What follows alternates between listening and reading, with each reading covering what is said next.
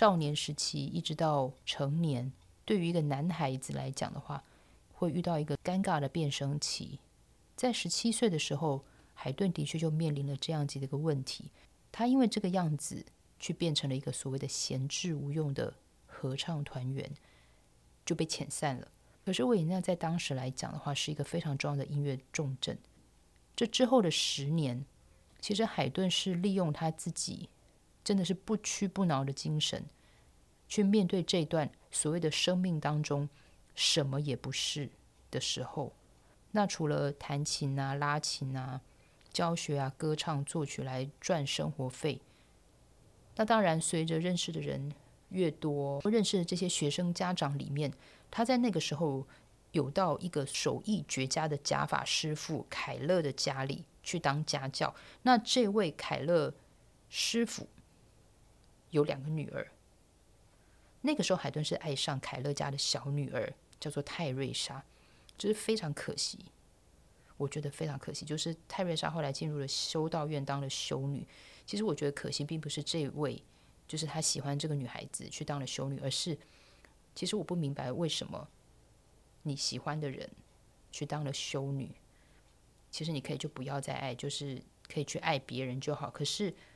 海顿只好转而娶了凯勒家的长女，也就是大他三岁、大海顿三岁的玛丽亚·安娜·阿洛西亚·凯勒，我们就称她为玛丽亚。一七六零年十一月二十六号，海顿进入了婚姻。那个时候正好是因为莫尔金伯爵家因为财政逐渐的困窘，他要打算解散了这个乐团的前后。那很多时候，你开始觉得可能在工作上面好像有可能会遇到了一个危机，或者是一个嗯，你不知道未来该怎么办的时候，很多人可能会先去寻求所谓的感情上面的安定，或者是家庭关系的一个呃新的建立。比如说，就像是海顿目前就决定进入到婚姻。可是我真的觉得婚姻是件非常重要的事情，或者是你选择一个伴侣是个非常重要的事情，是因为。这位玛利亚就其实是一个对自己丈夫的音乐才能及作品都不欣赏，同时又不善理家又善妒的女人。那我都不知道说是不是海顿做了一个非常牺牲自我的一个行为，但是我们只能从他的一些话语中看出他婚后的心情。他是这么说的：“我的妻子完全无法忍受小孩，所以我开始对其他女性的吸引力不再冷漠。”也就是说，他本来其实是一个很忠，应该说忠实的人。那可是因为婚姻的不幸福，所以那海顿的才华，我相信一定对一些女性来讲的话，一定都会有一些所谓的吸引力。但是我们不要说太多，就是关于这段话的注解。那另外，海顿还有说过一些什么话？就是海顿这么说：，他，他就他的妻子，他根本一点都不在乎他的丈夫是个艺术家还是个补鞋的。所以，当一个妻子做尽了所有丈夫都无法忍受、讨厌的行径的时候，所以无怪乎有一天，海顿读到诗人哥特霍尔德·艾弗莱姆·莱辛，就是莱辛这位诗人的诗的时候，他会毫不考虑的以这首诗为词，写了一首卡农。卡农我们都知道，声部就是一个主题，然后不断的接着一个主题。这个诗词是这样子的：若是在这个蛮荒的世界。却有一个刻薄的妻子存在，最悲伤、最悲伤的就是我们每一个人都觉得这个妻子是他自己的。其实那个时候我读了这段诗的时候，我其实念的反复再三。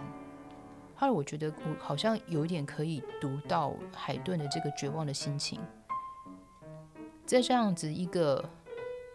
必须要讨生活，或者是说在一个所谓的非常荒凉的一个世世界里面，什么都没有。有的却是一个这么糟糕、这么刻薄的一个妻子。我其实很想听听看这个卡农到底是什么样子的音乐。如果有一天我如果找到的话，我可能可以在节目当中，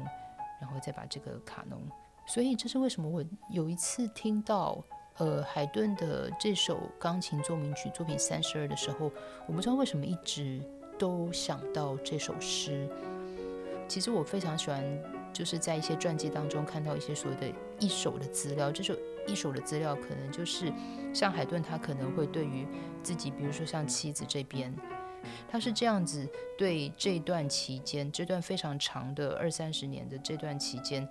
他是这样子提出他对于原创独创就是 original 的一个说法。他是这么写的：我的亲王对我所有的作品都很满意，我接受掌声。作为乐团的总监，我能够做很多的实验，去观察什么样的音乐让人印象深刻，什么样的音乐效果不够，因此要做出修正。增加、删减，甚至是冒险。我被隔绝于世，身边不会有人让我对自我失去信心或是打扰我，所以我必须变成具有独创性的人。其实我以前是先读了这一段，